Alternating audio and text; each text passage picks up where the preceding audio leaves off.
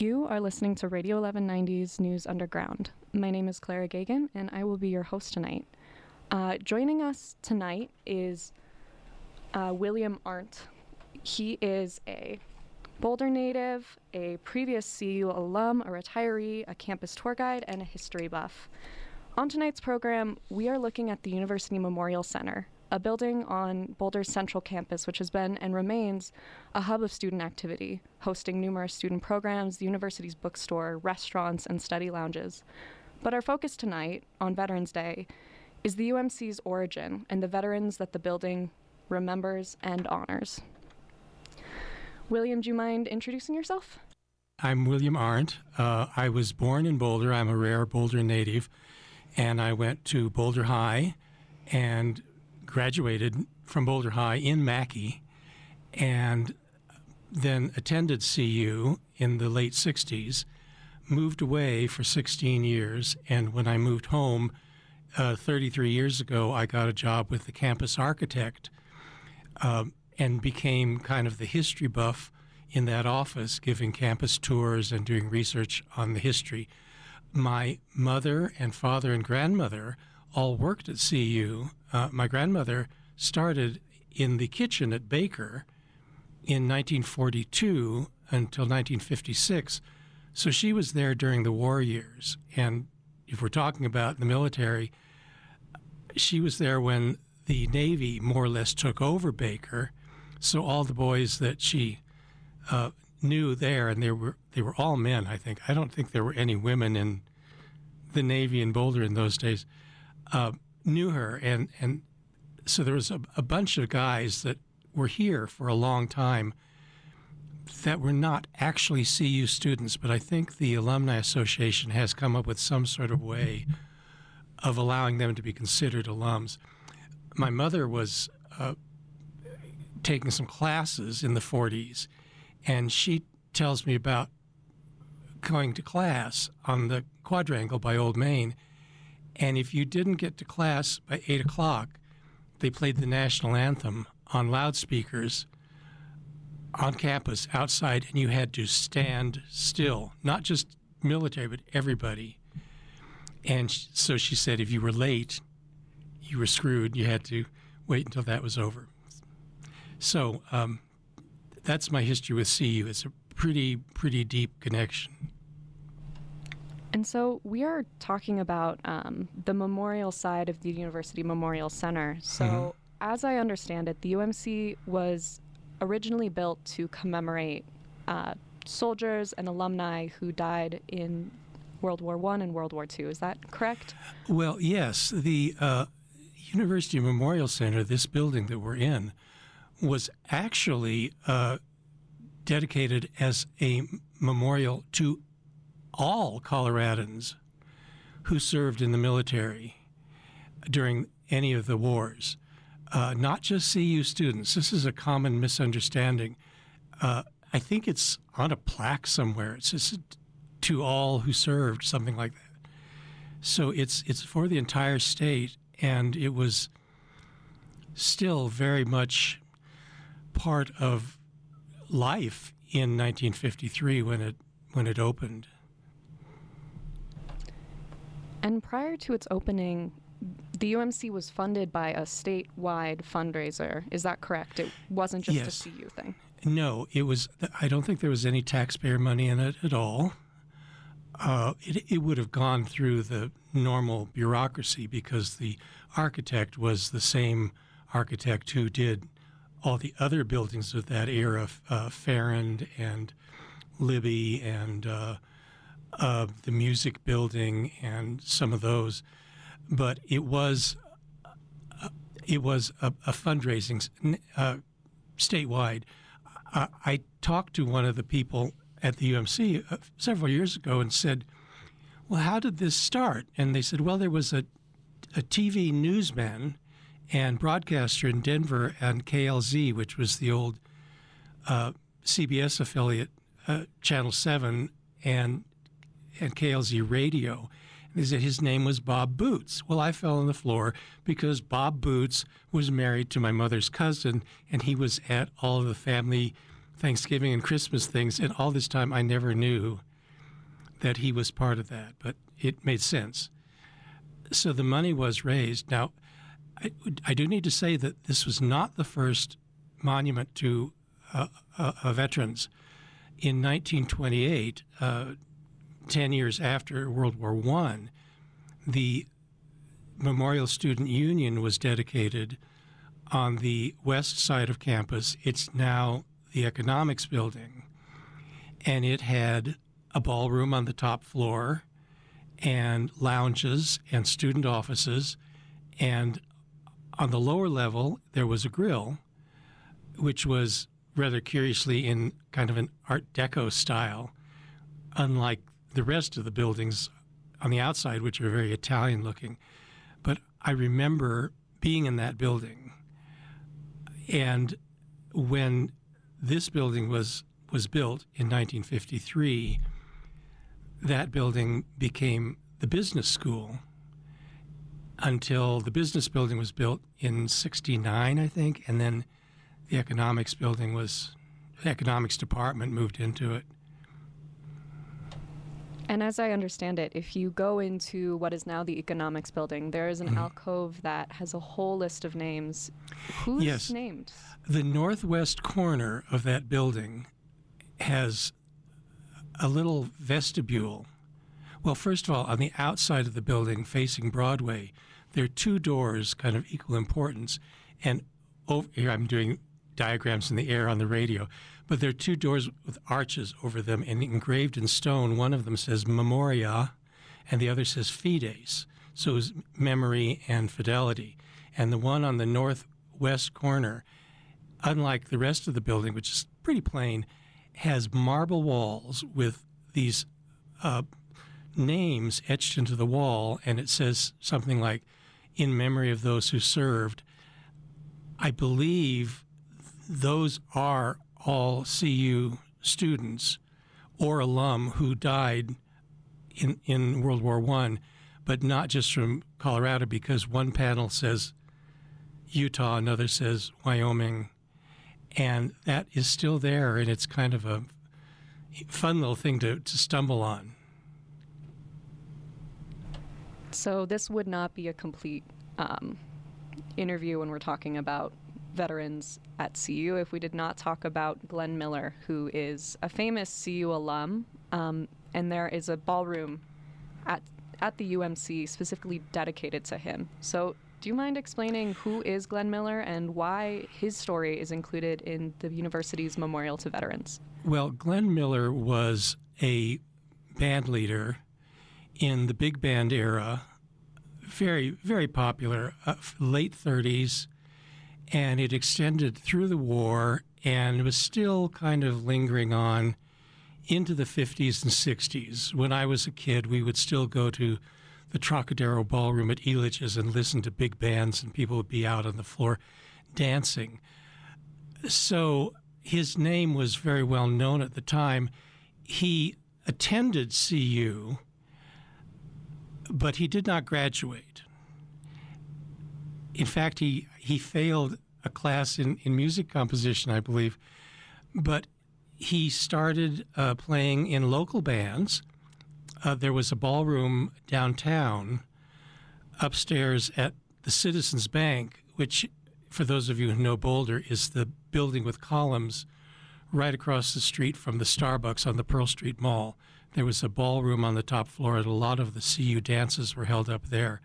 There was also a ballroom on the top floor of the Dugout Cleaners, which is now a sub shop on 13th and uh, Pleasant for half-assed subs.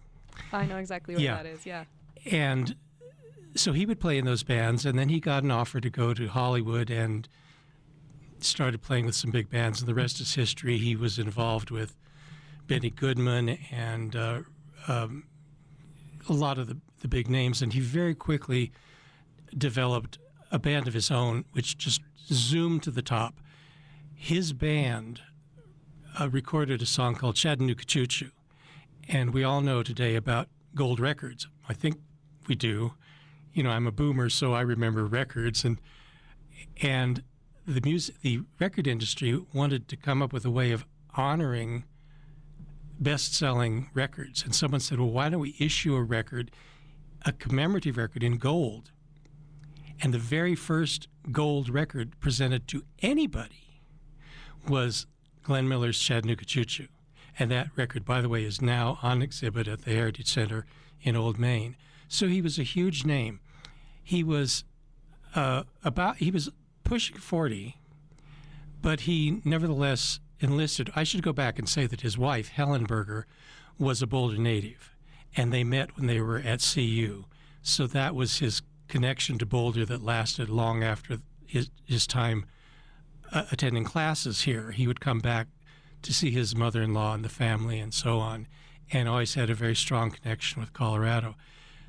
So he was uh, he volunteered to go into the military, and in those days, movie stars and people that had other things to offer would go in the military, and were given jobs that really suited them. And he was put in charge of uh, bands and music programs uh, in in Europe, uh, mostly based in England, and he organized. Oh, I think there were five bands. There was a jazz band, a swing band, a, a military band, and, and, and he was in charge of all that. Extremely popular on the radio. And in 1944, at this time of the year, around Christmas, he was going to go in advance of his uh, bandmates to Paris to set up for a concert in Paris. Christmas of 1944 was just after the liberation of Paris, so it was a big deal. And he took off with, I don't remember how many people, three or four in a small plane over the English Channel, and has not been heard of since.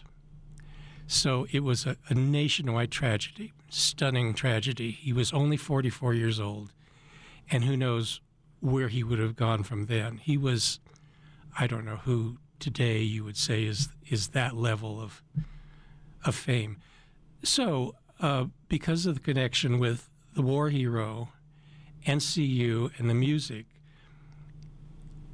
it was kind of a done deal from the start that the ballroom would be named for Glenn Miller.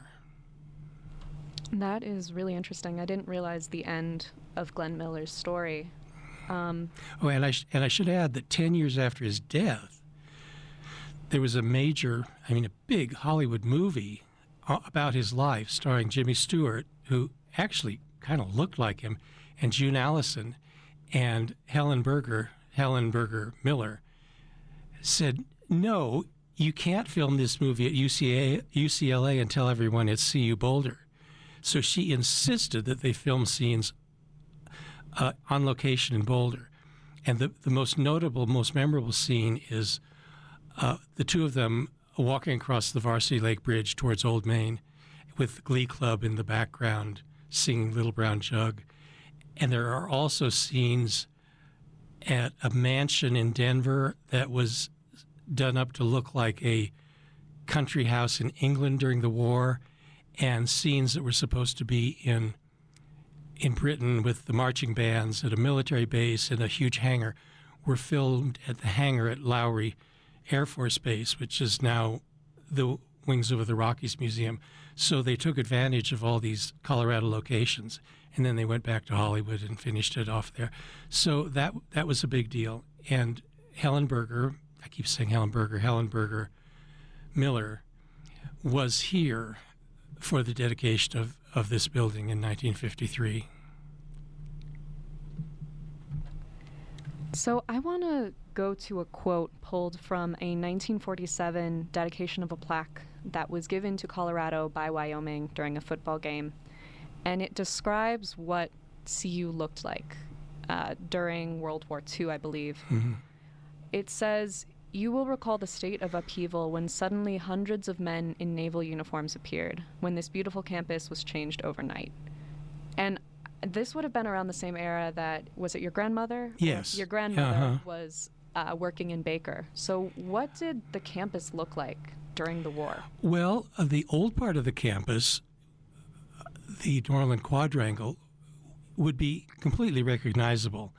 Uh, the Norlin Library at the East End had been dedicated in 1940, and Old Main was there, Woodbury, Hale, uh, the, the Women's Cottage, uh, Guggenheim, the, the theater building had been converted into a theater when the library moved. It was the library before that.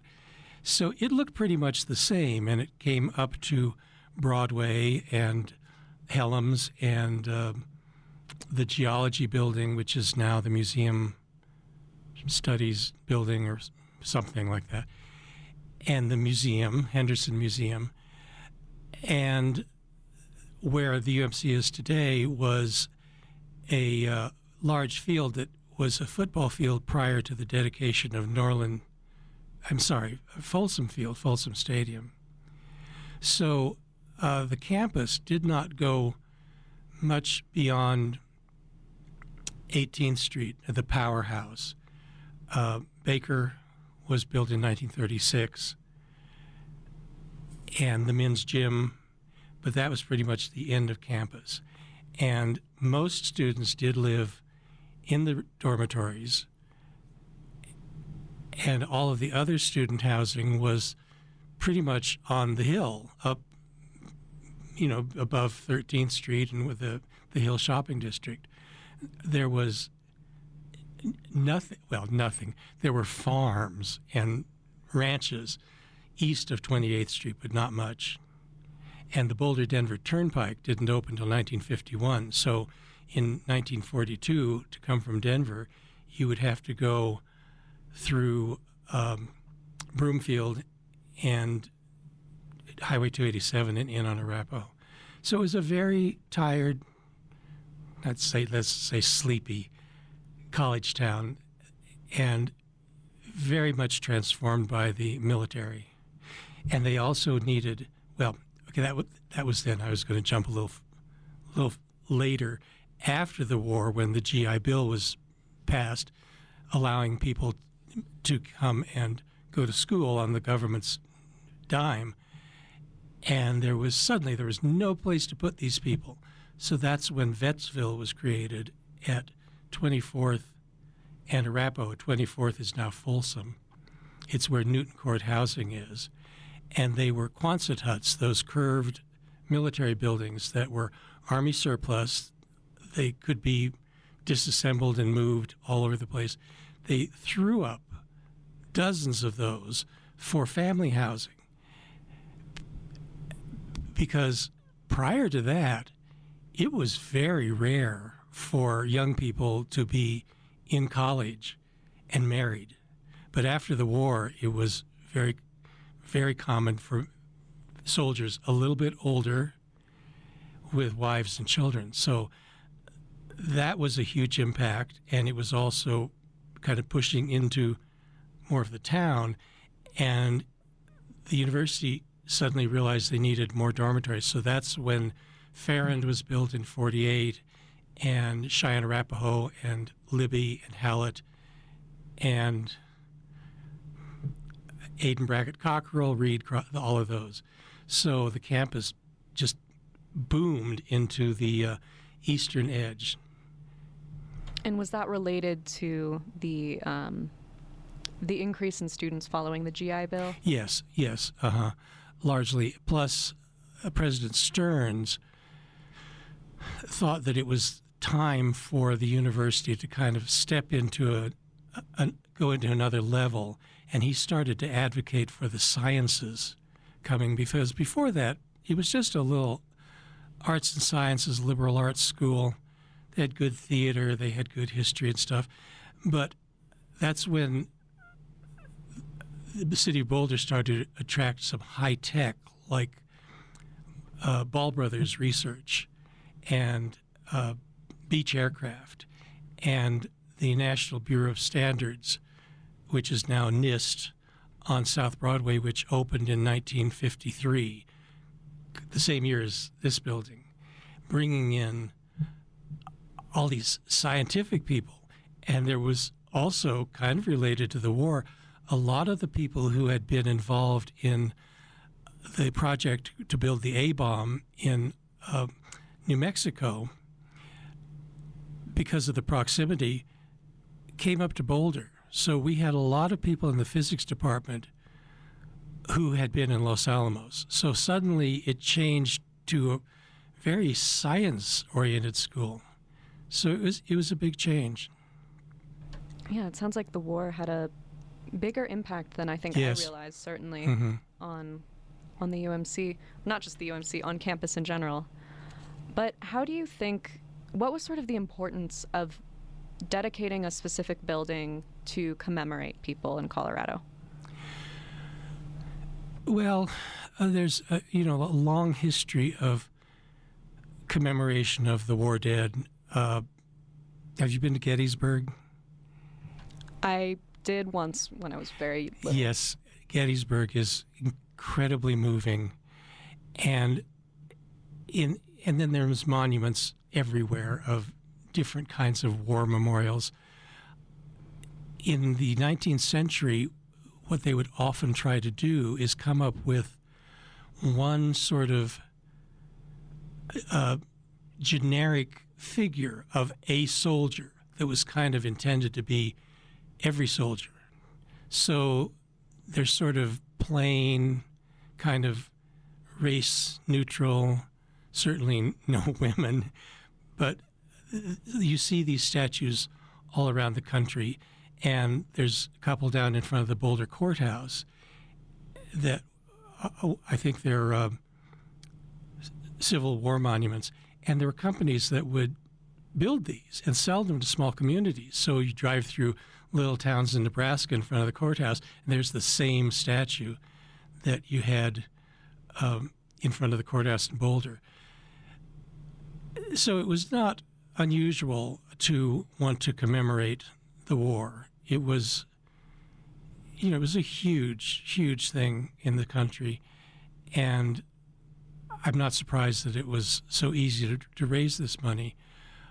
Uh, moving ahead many decades, it was really the Vietnam War and the Vietnam Memorial the first time that they tried to put all the names. And that's kind of the thing they're doing now. The Korean Memorial in War Memorial in D.C. has all the names, and they tried to get all the names on the uh, World War II Memorial near the Washington Monument. So that's kind of a different way to look at it instead of one symbol of everyone to try to remember each person.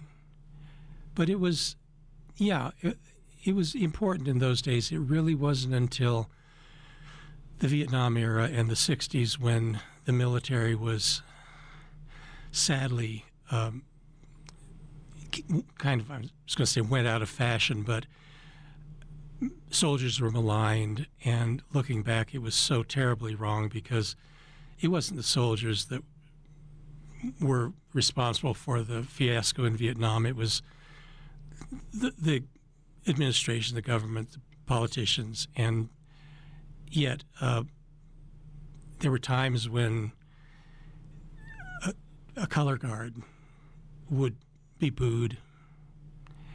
Uh, but during all this time, I don't remember any particular reaction to the UMC. No one said, get rid of the uh, Veterans Lounge or get rid of the bell from the USS Colorado. It was it was always just kind of a constant. And I have another story that I, it's one of my favorite stories that I, I hope you don't mind my taking the opportunity to share it if no, we have not time. at all. Please do. If people have been to student unions across the country, and that's something I love to do, I go to a big campus, Stanford or Washington, and I go to the bookstore, and then I go to the student union for lunch. People have often asked, why isn't there and was there ever a barber shop in the UMC? The answer is no. And there's a reason. When the planning started for the building in 47, I think the first plans were probably made public by 1950 or so. A group of barbers from the city of Boulder came to campus, met probably with the president, and said, We are very upset that you're putting a barber shop on campus for the students. which would have again would have been the men.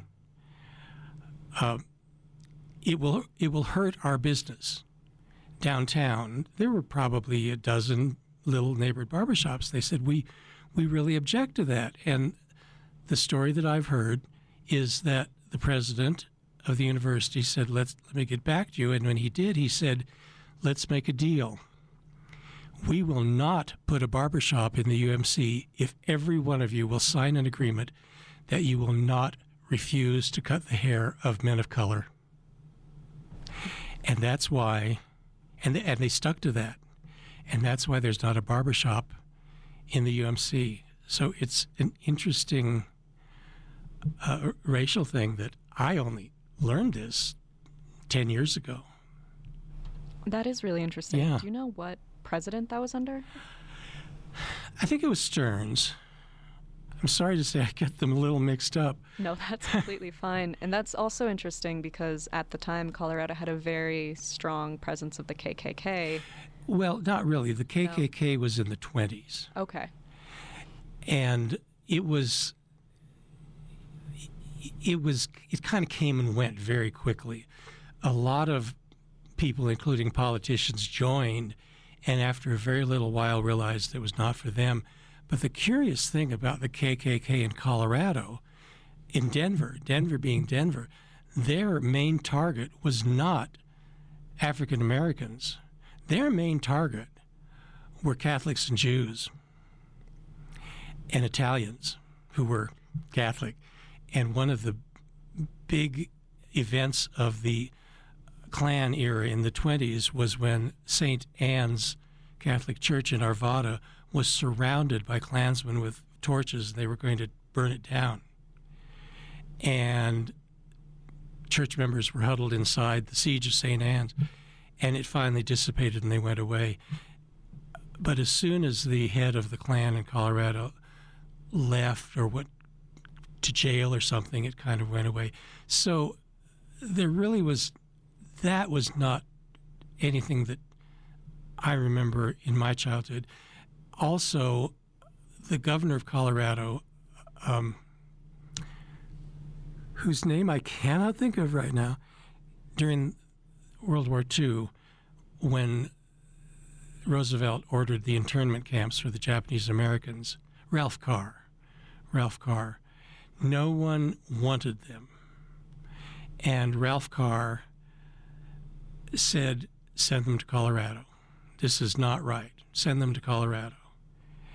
And he authorized Camp Amache in southeast Colorado.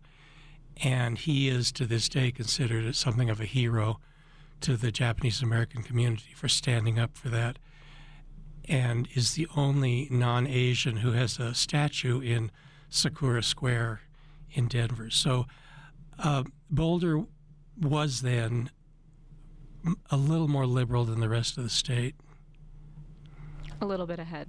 a little bit ahead, little I, bit ahead. I like to think. So we're just going to wrap up, but as a reminder, this is about the memorial um, part of the University Mhm. Memorial Center and the impacts that World War One and World War Two had on the architecture of campus, but then also uh, the growth of the sciences at CU. Mhm. Thank you so much for joining us. You're most welcome. I really enjoyed it. That was uh, News Underground at Radio 1190. Thanks for listening.